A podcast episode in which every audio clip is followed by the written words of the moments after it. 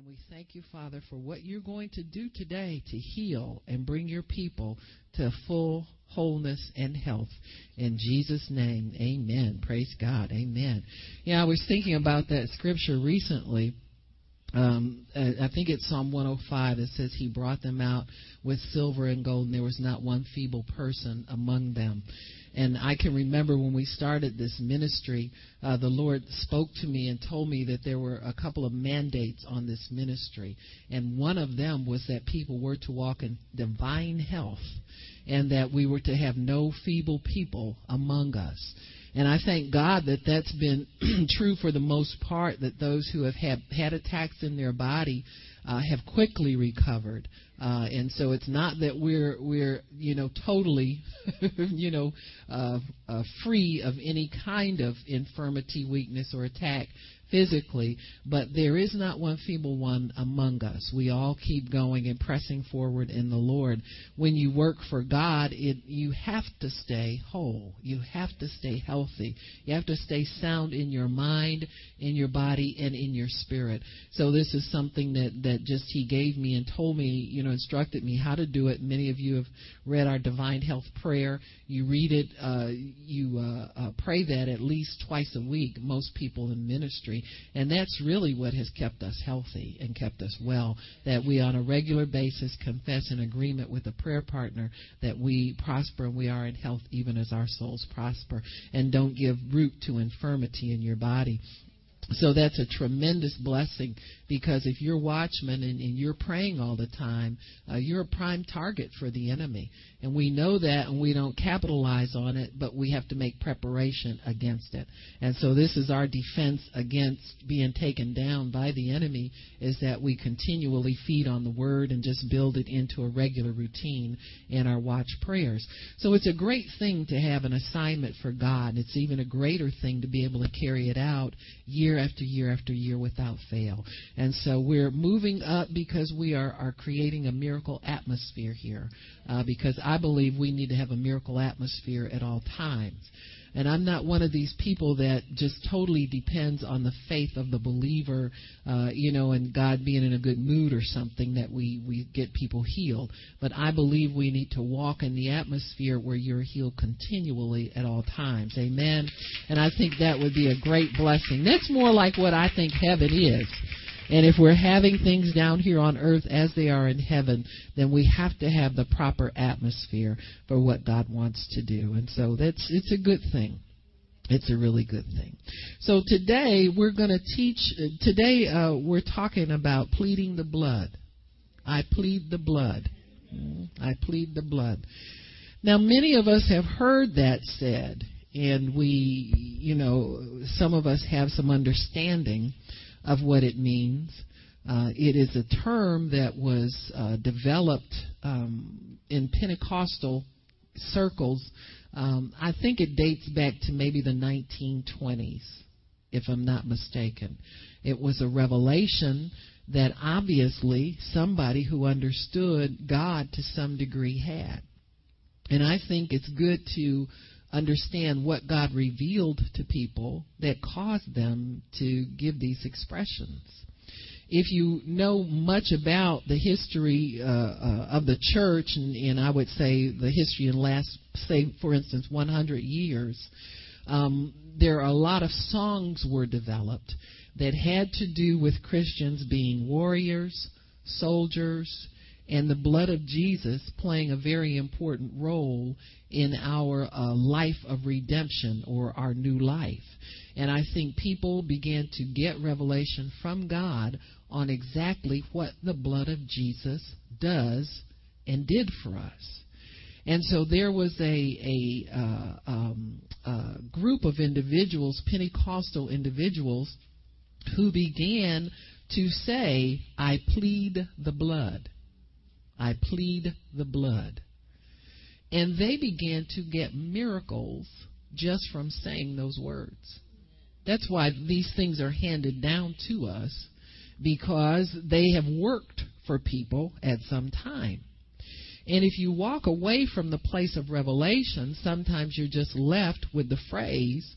But even if you don't know the revelation behind the phrase, sometimes if you say the phrase in faith, it works just like it did. So this is one of those things that works, and sometimes we don't understand exactly why it works.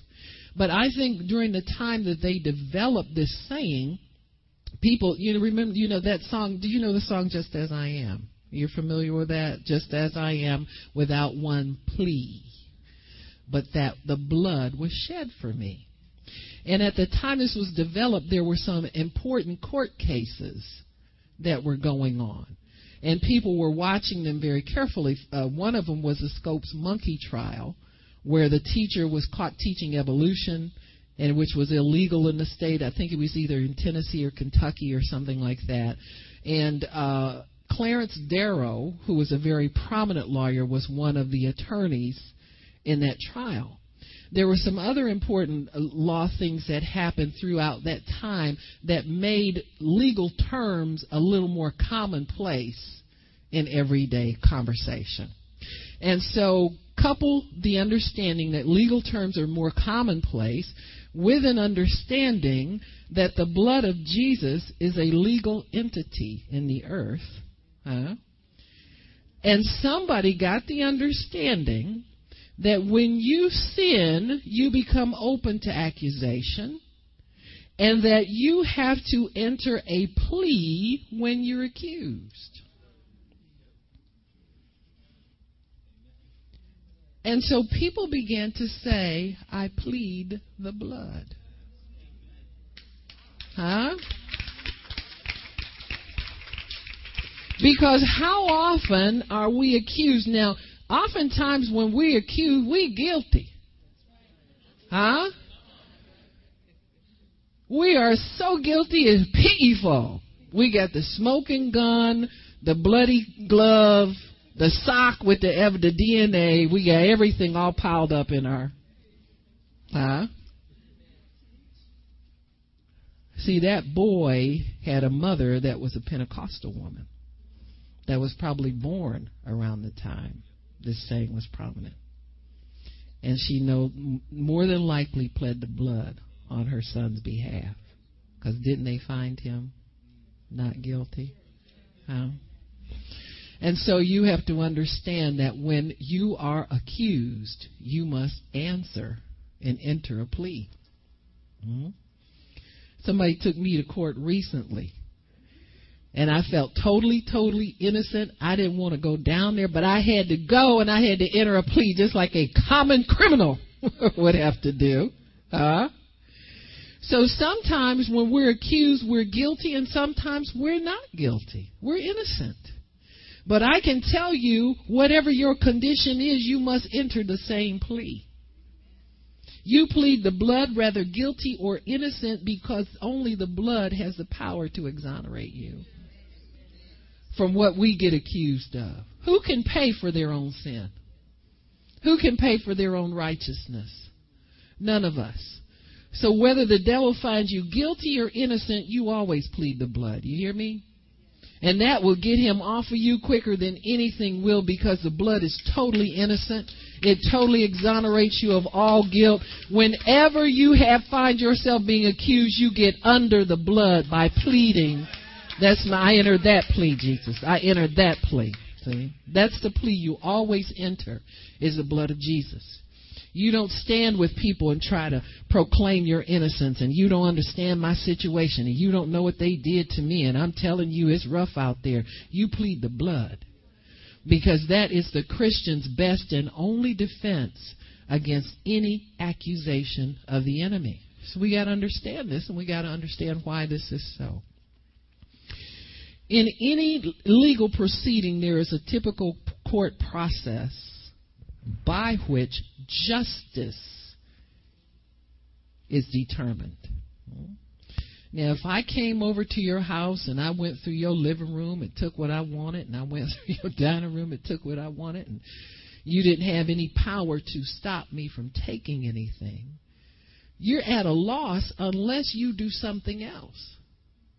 And when you do something else, you go to court. You take someone to court with evidence that they have done some wrong to you. And this is what happens in the life of every individual that's ever born. The Bible says we're born in sin and we are shaped in iniquity. And so when we are born, we come into this life with sin and guilt on us. We have done, we have received an offense in birth, just coming to the earth, passed down to us from generation to generation. The Bible says, by one man's sin, all were brought into bondage. So by Adam's one sin, all of us are born guilty. Hmm? We're born guilty. And that's why the Bible says all have sinned and fall short, fallen short of the glory of God. If you never do anything, just being born in sin, you are guilty. And you are guilty in God's court because God only recognizes righteousness. So we have to enter a plea in the court of heaven in order to get exonerated from sin, whether you do anything bad or not, whether you think it's your fault or not, or whether you had a, a dysfunctional background, upbringing, childhood, adulthood, whatever you had, hood, hood, white hood, whatever kind of hood you had, you were still guilty. And see, this is what keeps a lot of your little unsaved friends out of church and out of righteousness because all they can think of, well, I'm a good person. I never do anything wrong to anybody. I do this right. I do that right. I do that right. But you are still guilty in God's court because you are not righteous. There is none righteous. No, not one. And so God, in His great wisdom, and his great understanding and his great mercy has developed a process by which we can become acquitted. Now, listen, folks. If they got the drops on you, you got the smoking gun, the bloody glove, DNA all over the place. Your fingerprints are spotted up, everything. You got the shoe. You know how they do the shoes now. They can tell by the shoe print you know, just who the manufacturer is, who your Bruno Maglis have been found. Eight hundred dollar shoe at a crime scene. You understand? if they have found all of that on you, you can hardly enter a plea of innocent. Hmm? Now, you can enter a plea of not guilty. You can say no contest. You can say a lot of things, but you still are dependent upon 12 people who may or may not be in a good mood today, or a judge. You're depending upon a human being to determine your guilt or innocence. You know, the DNA testing that they have used thought they were developing to convict people has done more to release the non guilty than it has to convict the guilty. Huh? And so it doesn't de- matter a whole lot what your whether or not you really committed the crime. What matters is will the judge what will the judge honor as far as exonerating you? What will the judge honor? Is there something, God, they have found all this evidence on me. Is there something that will get me off? Is there something that I wasn't there, God, and they don't believe I wasn't there? Is there something that will get me off and that was something that will tell people that I didn't do it? And that thing is the blood of Jesus. When you plead the blood of Jesus, then the blood of Jesus speaks on your behalf. See, that's why he says we have an advocate with the Father. The advocate speaks only through the blood. Huh? No blood, no advocate, huh? He only speaks through the blood. So if Jesus is going to be your lawyer, your plea has to be the blood of Jesus. You don't have to try and declare your innocence, proclaim your innocence, tell people where you were. Find a witness, find another witness. Witnesses come and go, honey. They discredit witnesses all the time. All they got to do is find out your witness is just as big a sinner as you are or close to it, and your witness is totally shot. Huh? But when we plead the blood, then we can shut up and the blood speaks on our behalf. It talks for us. Amen. So the court of heaven has found every human being guilty. The court of heaven has found that. But the court of heaven has also provided a plea for you. Told you what you must plead. I have a plea already set up for you. And this is not a plea bargain either. Where they sit up and listen, look at your record and say, listen, if I take you into a court, you know what they're going to They're going to see all this. So I tell you what, if the good George is in a good mood, we might be able to reduce his sentence and they might make you do three months. Mm-hmm. Or they might make you do three years. But I'm telling you, if we add another charge to this rap sheet of yours and you have to go on trial, they're going to sock it to you, buddy. So let's just save everybody some time and some money. The judge might think that's a good idea because we don't have to go to court and spend all this money and all this time on you and you're a hardened criminal. So why don't you take a plea bargain hmm, and get your time at a discount rate? But you still got to serve time. So even in the best that the legal system on this earth has to offer a person, you will never, ever, ever get free you'll always either have a record, you'll have something against you, you'll have something that they can't not remove.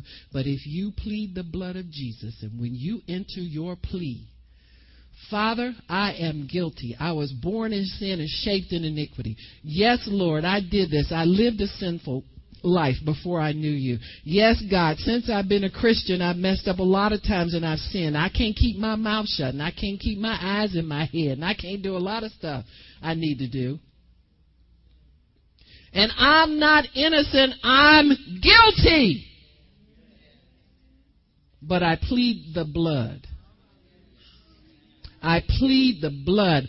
Father, I come to you just as I am, guilty as all get out, with only one plea, and that is that the blood of Jesus was shed for me. When you plead the blood, you understand it was shed on your behalf for your personal sins. This is not some generic kind of salvation that, oh, Jesus died for everybody, and if you just confess, no, God, I am guilty, and in the court of heaven, I deserve to go to hell eternally. But I plead the blood as my only defense. I don't want to talk about what my upbringing was and what people did to me and how much pressure I was under. And this is why I did this. No, I plead the blood. I shut my mouth and keep quit digging a bigger hole for myself and I enter one plea and that is the blood of Jesus. And in pleading the blood and entering the plea of the blood, you allow the court of heaven to examine to see if there is any evidence against you after you enter your plea. So we all have a court process that we have to go through. You have a courtroom set up in your brain. Did you know that? Your conscience can either accuse or exonerate you. Huh? You ever had one of them bad weeks where it seemed like every time you turn around you done messed up something with somebody and somebody mad at you and this you can even even you know, they even have glue on stamps now and the stamp didn't get on the letter and your bill get paid on time. Huh? And so you'll have situations like that and you think to yourself, my goodness, what is wrong with me? I don't even feel like a Christian anymore. What has happened to me? See, you have a little legal system running around you in you at all times. The Bible says that as a believer now, your conscience bears witness with you in the Holy Ghost. So not only as a believer now you got a bad conscience about you did, but the Holy Ghost is bearing witness to, yeah, you messed up. You done had a bad week. And so what do you do to get yourself? Boy, I sure wish I can get him some worship now and, and get to feel like I felt the last day of the conference or the morning of the conference. Here I am, I done messed up again. Huh? And you all know what it's like. We run around the conference. No, all I got to do Let me see who I'm gonna mess with today. Sheree, cause she thinks she off the hook, don't she? See, she messed up three days ago, and she thinking, huh? no, Cece, I get him today, laughing a lot. But you see what I'm saying? We in worship, everybody feeling good, and I saw everybody laying on the floor. Miss Peggy then preached her little heart out and out there weeping for y'all and carrying on and laying hands on folk, and everybody feeling good. But see, by tonight, somebody gonna forget they didn't plug the soup up. See, they thought I was coming for charade. bam! Oops, I didn't mean that. I meant bam, not Pam.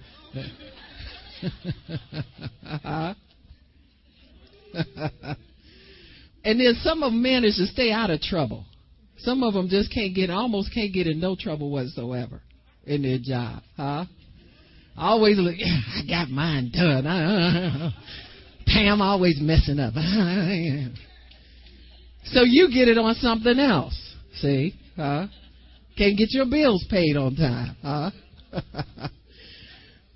But see, before the day is over, your conscience, which bears you witness in the Holy Ghost, will verify that somewhere you have missed the mark. Not trying to be bad, trying to do the right thing. Huh?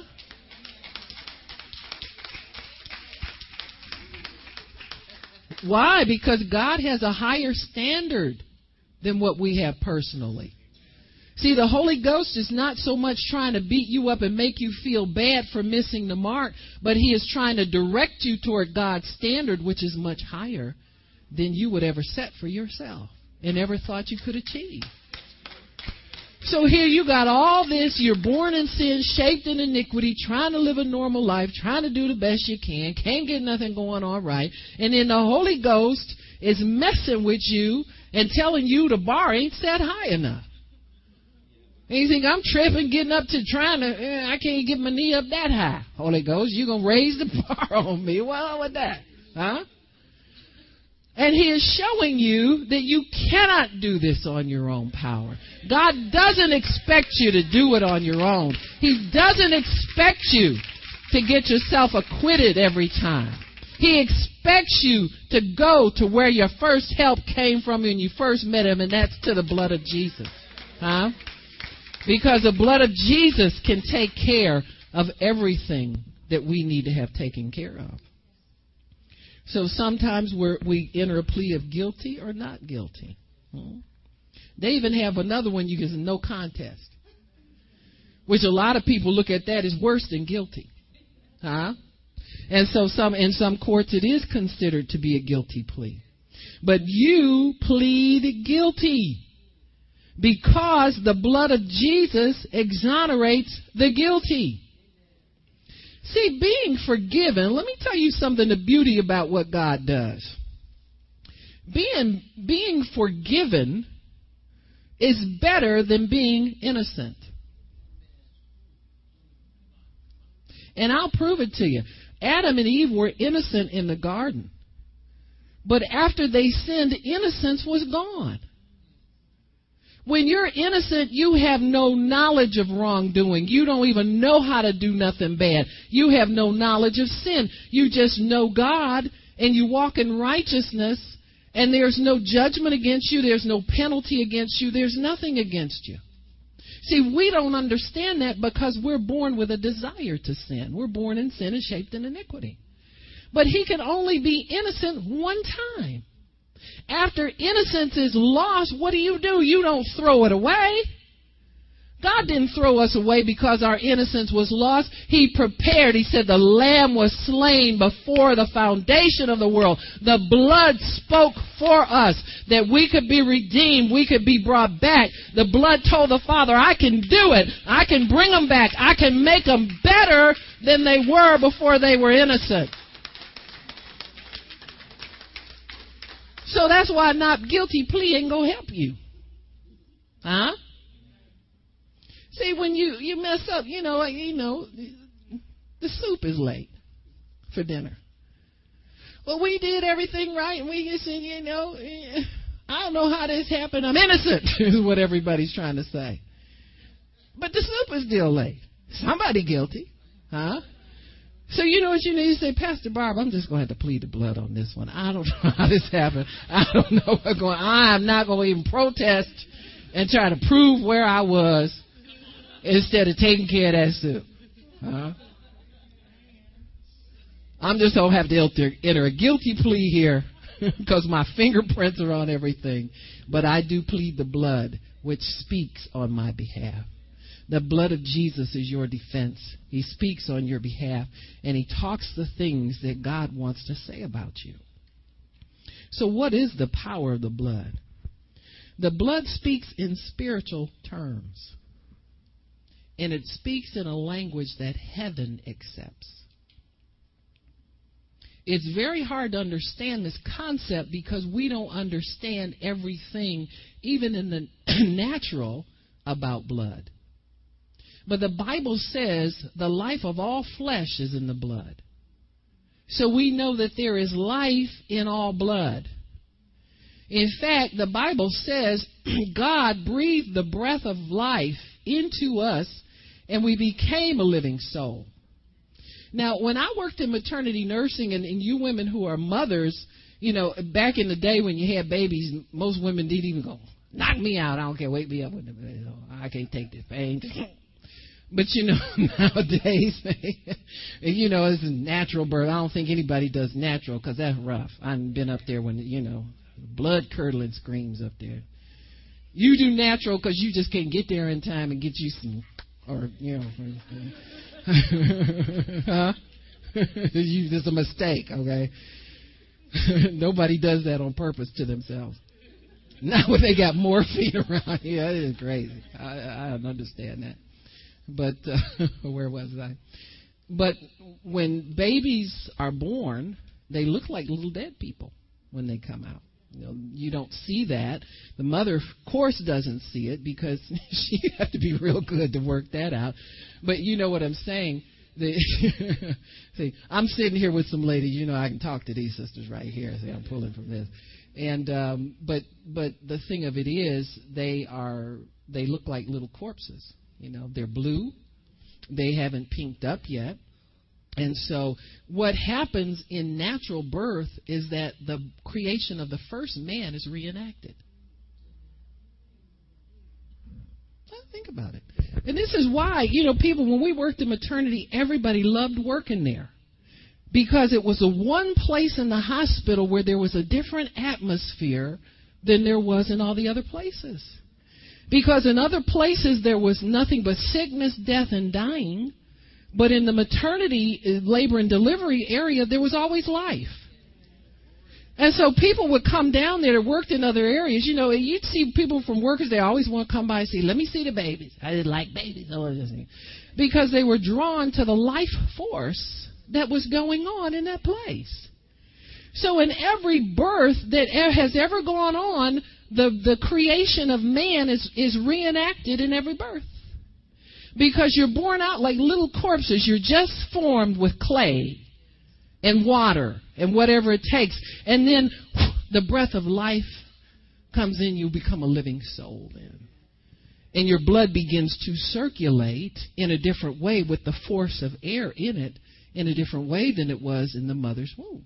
Babies don't breathe in there. They have a totally different circulation pattern where they just draw the blood through the mother and say, well, when you're born, that's cut off immediately on birth. And then when you, wow, you take me out of there. I'm mad at everybody. Everybody born mad at everybody. Huh? but the breath of life has come into you now and you become a what happens if if you have a heart attack and it stops out the first thing they do put the breath of life back into you again. Amen? And you become a living soul. Well when man when man was created like that god made him totally innocent. There was nothing wrong with us in our creation.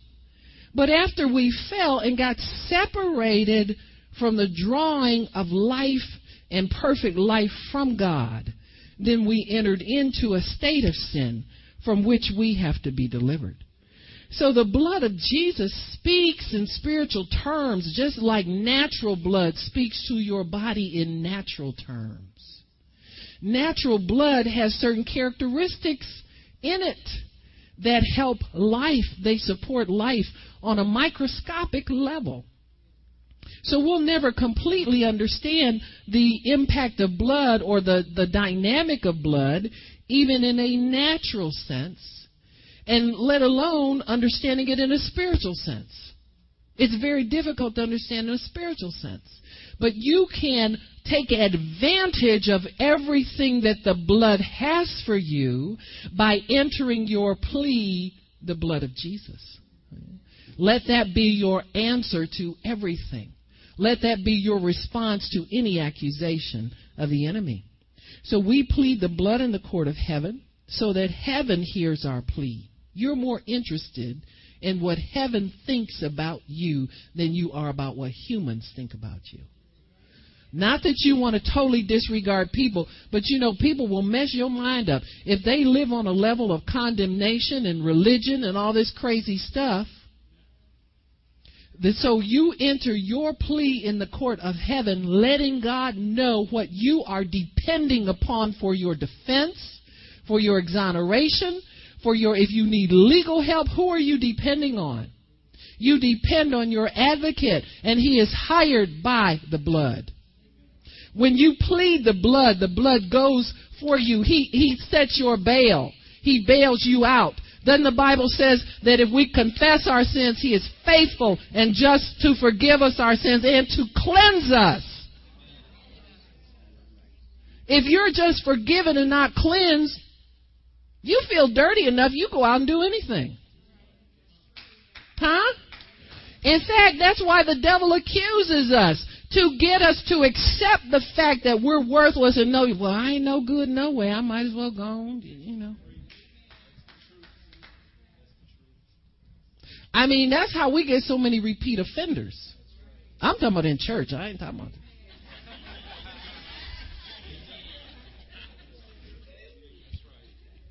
You never got convinced that you were cleansed of all unrighteousness. Huh? You know, a lot of people will say things like, when I first got, I would love to feel like I felt when I first got saved. I don't know why you don't. The same process that happened when you first met the Lord happens again and again and again. You confessed your sins. He is faithful and just to forgive and to cleanse you. And see, if your way becomes righteous, you sin less and less and less and less and less till it's pretty much no fun anymore. Huh? You, God will change your want tos. He will, he will change your, I tell people, I said, when you got saved, your sinner got busted. It don't work no more. It's broke. And you can't put it back together the right way. People who are saved don't enjoy sin. You know why? Because the blood is constantly talking to us, telling us we got no business doing this. This is not for you. You know better. Huh? So the blood then becomes your advocate. He goes to bat for you. He helps you to stay on the straight and narrow. Advocate is not just a lawyer who gets his fee and sees if he can get you know get you in a courtroom with a soft judge and get you off. An advocate is somebody who goes to bat for you who understands totally how you feel. Who can undertake for you because that person has been through the same thing. They have now court in the court system. They have, you know, how people are. It's always getting something new in there, and they have victim advocates now. They have people who will come in and sit with you. If you have a loved one maybe who is murdered or something like that, they assign a person to you to walk through this thing with you support you. Whatever you need, hold your hand. Sometimes they just sit there with you and hold the hand of the person that has to receive the bad news. They have them to sit there with them so that when the police have to question you and ask you, well, this is, is this your son? We found him deceased and we got to ask you some hard questions. Do you know anybody who might have done this to your child or something like that? They have an advocate who does his only job is to stay there with you throughout the whole process to make sure you come out whole and not broken from the process. So Jesus, being our advocate, has walked this life with us. He walked it as a sinless person. And he is an advocate who knows what we can do. And he holds up us up and he says, you know what? This is not going to take you out of here. This is not going to take you down. I know it, what it feels like right now, but if you will lean on me through this, I'll get you through it. And you'll be stronger. You'll be greater. You'll be better than you ever were. So that's the kind of advocate that we have in the Lord Jesus Christ. So the Bible says if we confess our sins, He is faithful and just to forgive us. And when we make our plea in the court of heaven, the heaven hears our plea. And we have no other court to answer to. Our plea always begins with confession. Huh? You have no right to remain silent in this court. See, because this is the ultimate court of justice. You will get no greater justice in this earth than you will get from God. So your your plea begins with a confession. Huh? God, I did do that. God, if I didn't do it this time, I probably, you know, huh? Thought life messed up, heart messed up, people been messing with me, you know. Sometimes the Holy Spirit is convicting us. Our conscience is not good just because we haven't been edifying ourselves in the Word of God.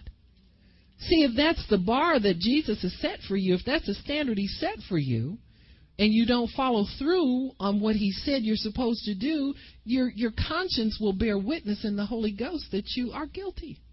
Do you understand what I'm saying? And so the Christian, because we have a higher standard, we have a higher conscience than the sinner does. You have a higher conscience than you did when you first got saved. And so, because of that, things will bother us, and we'll look around and try to think what we did wrong. I can't think of none. But you don't feel good on the inside either. Huh? And so, this is when the blood needs to speak for you as well when when you have a standard that the Holy Spirit has set for you and you're not keeping that standard. Sometimes you, you're, you're drifting. You're not spending your time wisely, and you don't know why you feel out of sorts. You don't feel so good about yourself. This is when you enter the plea of, of guilt and you say, you know what, God, I really don't feel so good about myself. And forgive me. I, I got to get back to show me what I need to do. Whatever it is I need to do, I'm going to do it because I want to get back where I belong with you. Well, this is where the blood is your advocate because you need an advocate to can convince you that not only are your sins forgiven, but God has supplied the missing ingredient that caused you to veer off course, that has caused you not to be feeling like you need to be feeling before God, that God has supplied all of these things for you, and the blood will speak to your heart direction where you need to go, what you need to do, how do you need to prepare yourself so that you can get yourself back in righteousness and right standing with God. So the blood speaks on such a high level that we need Him to be able to do this. Now, how is the blood able to do? What is the purpose of the blood? What's the purpose of the blood? The Bible says that the blood is a witness. Hmm? The blood bears witness, the Bible says, in the earth. So if the blood is a witness, what does the witness testify? Or what does a witness do? I answer my own question. A witness testifies. So blood must speak. Remember when, when God, when Cain killed his brother Abel, and God told him, He said, What is this that you have done? Cain killed his brother and hid the body and then was walking around like he didn't do anything. And God talked to him and he said, What is this that you have done? In fact, the Bible doesn't say anything about where his body ever was. Hmm? Say he killed him in the field, remember? And he says, What is this that you have done? He says, Your brother's blood is talking to me. So even though he probably buried the body, disposed of the body, and that's why God spoke to him about how he knew. The blood is evidence all the time. It is verification of life, and it never, ever, ever goes away. It continues to speak. So he says, Your brother's blood is crying to me. You remember what he said? His brother's, brother's blood was crying for what? Vengeance. Whenever an innocent life is taken, their blood cries for vengeance. This is now this is very real. Because if you talk to me, y'all can tell I'm up on my forensics, right? But but just you know, you know why this makes sense to me. Because as believers and watchmen, we have to know things. We have to investigate things. You have to understand what you're doing. But on the other side of it too, if you will listen to investigators, policemen who are assigned to murder cases, they will say, they will talk about the deceased as though they are actually speaking to them and they are in some kind of contact with them. We're doing this for whoever the deceased, the murdered person is, because they want. You listen to their language. They don't say, oh, they deserve for us to find the criminal. And so we must do this for them because they want us to find who did this to them. They would be pleased with us if we could do this. They have a sense of somehow having some contact with that individual in such a way that they are compelled to do cold case people you know, when they investigate a murder for such a long time and they don't find a suspect and they don't find, they say, we can't afford to let you investigate this anymore. We'll put it into the cold case file. And then one day, somehow, somebody says, I was going through the cold cases and I just couldn't put this down. Okay, you can turn it over.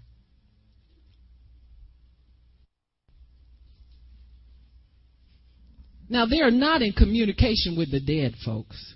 They are in communication with the living because that blood is still talking to them. That somebody is out there that did this and this is a wrong and I need to be vindicated. All innocent blood that's shed wants to be vindicated, speaks. That's why in this country, this country, in, in most modern, what we call progressive countries, we're all suffering under a collective guilt right now. Anybody know where that guilt's coming from? Say it. Yeah. That's the blood, that's the innocent blood that's been shed that's speaking to everybody in every country that has legalized abortion. That innocent blood is still speaking. Hmm? How do you think young women who have had abortions can go on with a normal life?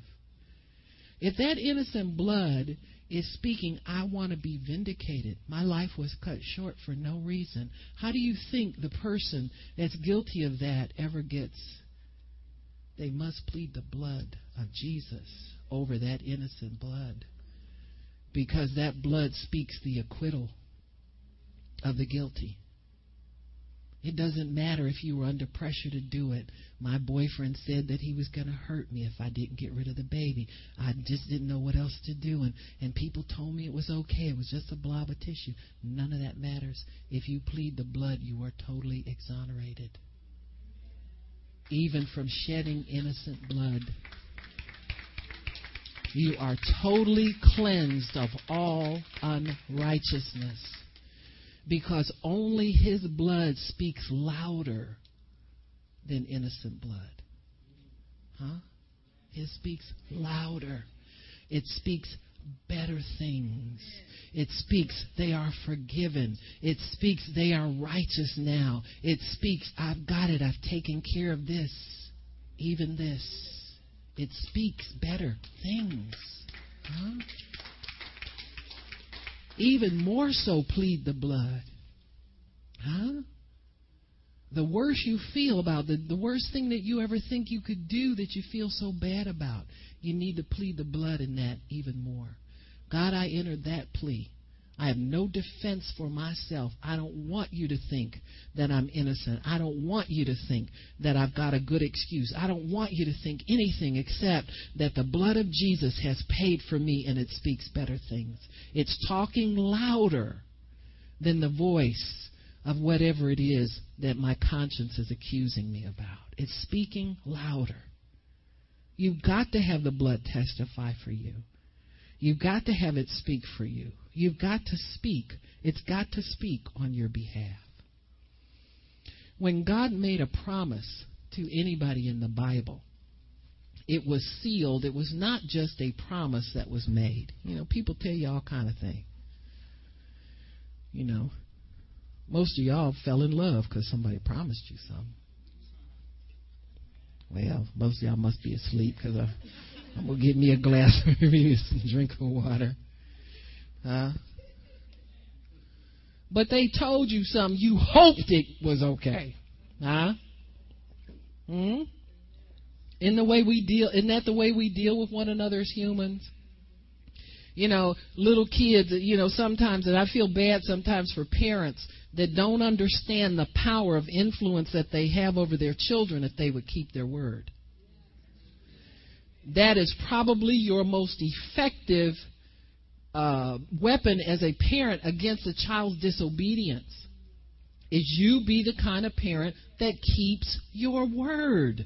When your children see you keeping your word, they have a sense that their life is stable and their world is stable. If you're not the kind of person, if you make promises and all, if you feel like it, you do it, and you don't feel like it, you don't get around to it, mm-hmm. you have unstable people around you. Kids will be unstable that is the most effective defense against insecurity in a situation is keeping your word.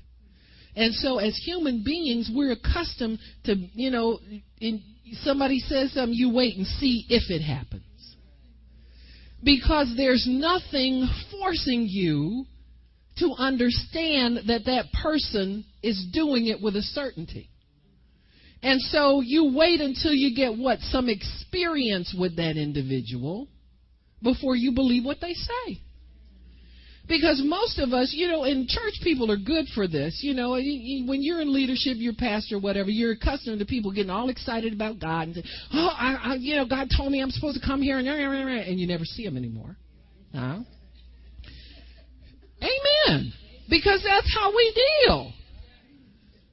We're, we're sometimes we're just dealing in emotionalism, and sometimes God really has spoken, but then when we get away from the situation, we don't feel so good about it anymore. We think, well, you know, I guess I wasn't supposed to go there. I don't like them no more.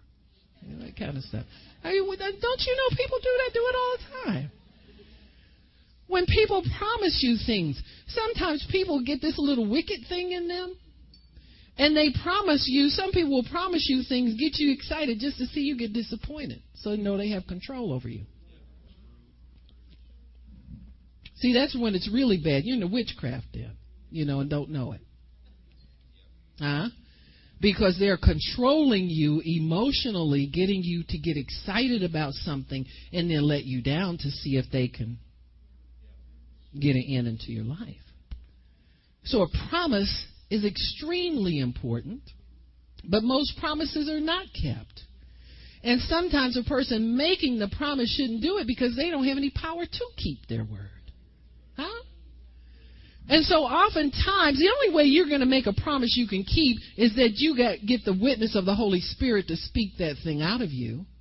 And then he reminds you and he enforces and it's between you and him whether you do what you're supposed to do. But most promises are just words, folks. And if you believe them, you believe them. If you don't, you don't. You just wait and see if it's going to happen. But the only place that is not true is in God's covenant. His promises are not just mere words. They're not mere words.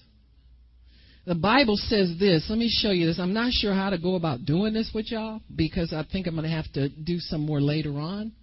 But I'm going to give you as much as I think I can give you. Go to Genesis 15, verse 7. I guess that was my introduction, but I never gave you a scripture, did I?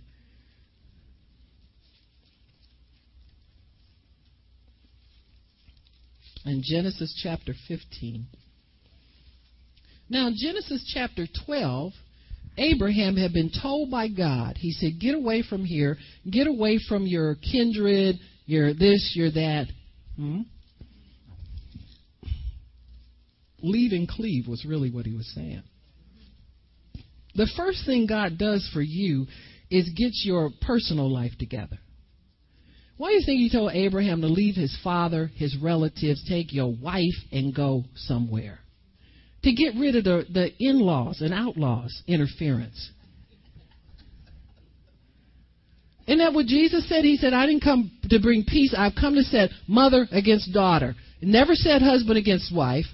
Hmm? Mother against daughter, in law against in law, all that kind of stuff. He came to divide you out, come and pull you out of there so that he could have relationship with you.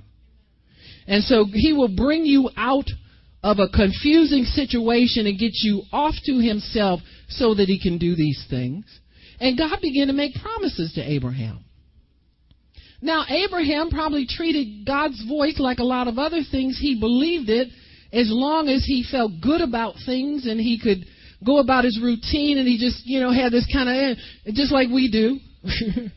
but then when you have a bad day, you're not so sure God's working for you no more. And so Abraham had his ups and downs with God. He had a habit of saying his wife was his sister. You know, some men down in Egypt put a little pressure on him about his wife, and he said, you know, just tell them you're my sister, because they might kill me because you cute, you know, for your age and stuff.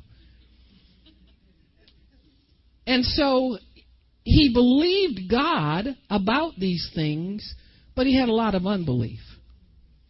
And so he got down to a point in his life where he had been walking with God for a number of years. And when he first met God, God promised him that he would give him as many children as the stars in the sky and sand of the sea, and he hadn't seen nothing yet. And so Abraham brings this up with God in a conversation years down the road, and this is where we come in on this conversation. And he says, Where did I tell you? Uh, Genesis 15. All right.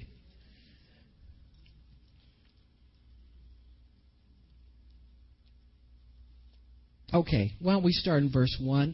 After these things, the word of the Lord came to Abraham in a vision, saying, Fear not, Abraham, I am your shield and your exceeding great reward. And Abraham said, Lo, God, what will you give me? He said, I've been waiting for you to show up. Because all I've had from you so far on this deal has been a promise. And here you go promising me some more stuff again. And so Abraham has doubt and he expresses it to God.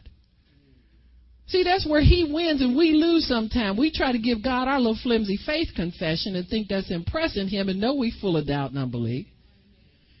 So Abraham then, he says, verse 3, verse 2, What will you give me, seeing I go childless, and the steward of my house is Eliezer the, of, of Damascus?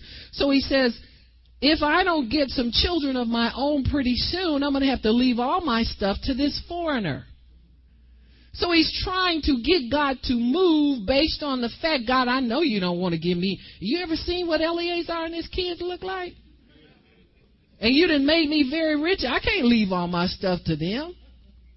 Isn't that what we do to God sometimes? If it's taking too long to do something, God, if you don't do it, I just don't know if I'm going to be able to serve you no more. I might have to lead a ministry, lead a church. I don't know, you know, you can't give me no money, God. You know, my goodness, that's lead in there. And Abraham said in verse 3 Behold, to me you have given no seed, and lo, one born in my house is my heir. Now that was common. People did not leave servants without provision when they died. And so all Abraham had at this point was servants, and he was afraid that God was not going to come through from him, for him. And he says, Verse 4 Behold, the word of the Lord came to him, saying, This shall not be your heir. In other words, what I told you, I meant. Hadn't you noticed when God, you go to God and say, Well, God, this ain't happened yet. You must not want me to have this. And you must not. And what do you do? You go thumbing through the Bible. He gives you the same scripture he gave you 15 years ago. The first time y'all had this conversation, you was mad at him. And he keeps giving you the same one over and over and over again. Why? Because he never changes. And his promise to you never changes. When he tells you he's going to do something, he totally intends to do it. He doesn't care about how long it takes. And he says, in verse 4, he said, This shall not be your heir, but one who comes forth out of your own bowels, your own body shall be your heir. And he brought him forth abroad and said, Look now toward heaven and tell the stars if you're not. Now, he didn't done this before. They've, he's told him this before. Look at these stars. God's reiterating the same promise he gave him. The stars will be able to, to count for number, and he said to him, So shall your seed be. Verse 6, and he believed in the Lord and he counted it him for righteousness. So this has happened to Abraham before. He believed God. You ever, you ever read the word and get strong in your faith again after you have confessed and said it won't happen and you get all embarrassed and upset and I believe you, God. Well, this is what's happening to him. He says, and he's back righteous again. Every time he believes God, righteousness is reestablished in his life. In verse 7, he said to him, I am the Lord that brought you out of Ur of the Chaldees. I'm the same God that promised that to you the first day I met you. To give you this land to inherit it. He says, verse 8, and he said, God, Lord, whereby shall I know this? How will I know this? You have a right to ask God, how are you going to know for sure? If your if your faith is weak in something, and you don't want to, you're tired of playing games with God. God, I believe you, but you know you don't believe Him. God, I believe you right after church is over, but then when I get home on Monday morning, it's rough. I just don't believe you. There is a way that you can know that you know that you know that you know that you know. And it is not tied up in 10 confessions until your tongue is dry. And it's not tied up in more cards to put around your house to you can stick them on your forehead and make a phylactery and go through the streets and beat yourself up and try to get it in you any kind of way you want. It's not based on any of those things. But there is a way that you can know. And he said to him in verse 9, Take me a heifer three years old, and a she goat, and a ram, turtle dove, pigeon. And he took all of these and cut them down the middle, and the blood ran the way that you know, that you know, that you know, is that the blood talks to you and makes this more real than a mere word. It makes it more, this word is more final. This word now has a life on it that will give life to you. This word now has a, a promise in it, and it's an oath and a promise. It's not just mere words where mama forgotten and we didn't get to go like she said we was going to go. We just don't go this time. Maybe mama feel better next time. God is not like that. He shed the blood of his son so that we would know that this is not just something nice to say to us because he loves us, but he actually means to do everything that he says he's going to do. From Genesis to Revelation, it's all a document signed in the blood of Jesus, and that blood speaks to us that this is more than real. This is more than alive. This is alive in you. It's alive for you, and it will work through you and be in your house, in your life forever, and it will be given over to your children when you're not here. That's the kind of thing that he gave him. So when you get to that place where you don't know, how will I know? God, I've believe, been believing you for all this time. How will I know? I, I want to believe you all the time, but there are days when I don't feel good about it. And actually, right about now, I'm about to give up because I'm tired of waiting, God. Huh? You want to go be something else if you could be. Hmm? So we know because the blood of Jesus speaks to us. It speaks. When you read the Word of God as a Christian, the way that you know God means this personally for you is that the blood turns up the volume. That blood will speak to you in such a way that you vibrate on the inside. Where God is putting it in you and making it real on the inside of you. This is not some little cliche thing that people talk about. Well, God is just impregnating y'all with. We ain't talking about that. We are talking about a voice from out of eternity that says God has provided everything for you and you can't mess this up. You can't get rid of this. This is so in you that every time you pick up your Bible, it'll speak to you even more. You try to divorce that Bible and put it under your pillow and say, I don't want to talk to God about that because I don't just really want it no more. That, that blood will talk to you and say, you know I love you. You know I told you could have this. I'm going to do this for you. Why are you quitting on me like that? That blood will put you under conviction to the love of God that says that I love you. I have given everything for you. There's nothing I've withheld from you. I've given my life to you. When God made the promise there with the animals, it was a symbol of what he would come and do in life. When men would make a covenant with one another, they would make what they call a covenant of strong friendship. This is not like Hey, girl, come on. Huh? It's much closer than that. Strong friendship. Where they would split the animals and walk through the pieces, and they would say, I am walking through these pieces. They walk through them in a figure eight. And what they would say is, from here until eternity. I promise you that I will not betray you. I'm going to be your friend forever. When your children and my children are alive on this earth, they are going to be friends. They're going to fight for one another. They're going to take care of one another. Everything that I have is yours and everything that you have is mine. And we are locked in together in this covenant. And that lasted. They did a symbolic death. They commingled their blood. You've seen that thing where they cut the wrist and do a bloody handshake. And so the blood is commingled, meaning that they are one life now. But they lived. Jesus is the only person that cut a covenant of strong friendship. And to show you he meant it, he took his own life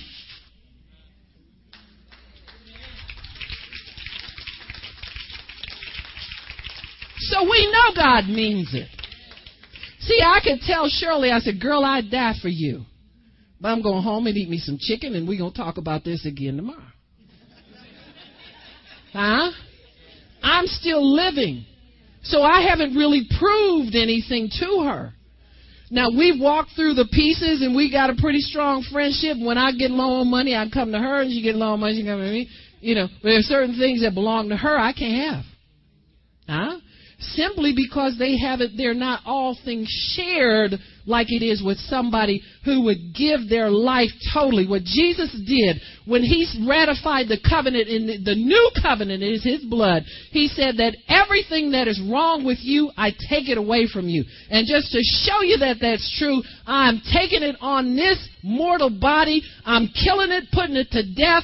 And when you wake up, you're going to be raised up a new person with my new life that's in you to prove that you can live it out this time. You are not a failure. You are not a wreck. You are not somebody who has to live with, with disease in your body simply because you can't get the scriptures right and you don't. You, come on, folks. The blood of Jesus speaks. I took that already. I took that for you. Don't put up with the devil's nonsense. Give it back to him. It doesn't belong to you because I've given my life for this and my blood is speaking that you are free. You are forgiven. No guilt, no shame, no anything anymore. You're free and you're elevated in righteousness. When you stand righteous, you can speak to any devil and tell him to go back to hell in Jesus' name. And take that disease with you and anything else you brought with you. Take it all out of here in Jesus' name. See, that is something for the righteous to be able to declare. And the only way you know, how will I know, God, that you can do this for me? How will I know that I'm righteous? Is that you plead the blood. You say, God, that is my only defense. I started out with you pleading this blood. I didn't know anything but what they told me. Pray the sinner's prayer. And I felt like something came over me and washed me, and I was as white as snow, and that was the blood of Jesus. That is our first encounter with the blood. And that should be our continual encounter with the blood. That we can go around as righteous people, not acknowledging any sin anymore. It doesn't belong to you. It was taken already. All you have to do is confess and plead. This is your plea that you enter the blood of Jesus. Father, I don't want to say anything except that I'm guilty. And please let the blood speak on my behalf. What does the blood say about me right now? He says you're healed. He says, in spite of how you feel, you're healed. He says that I took every sickness and every sin on me, and you are healed. You are whole. You're 100% redeemed. Nothing can touch you. Nothing has any right to latch itself onto you because I am testifying on your behalf right now, and I see nothing but me in you.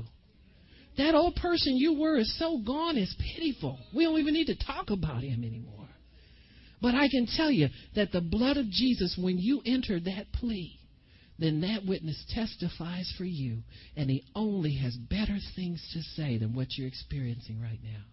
I don't care what kind of feelings you have in your body. If you feel sick right now, the blood of Jesus is testifying that you deserve to be healed. Isn't that what, what Jesus said about the daughter of Abraham? He said she ought to be healed. What are y'all letting this lady walk around in this church for a boat over like this? She ought to be healed. Why are you letting her live like this? She ought to be healed.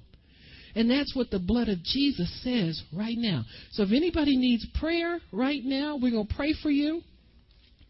And this is our plea that the blood has paid for everything.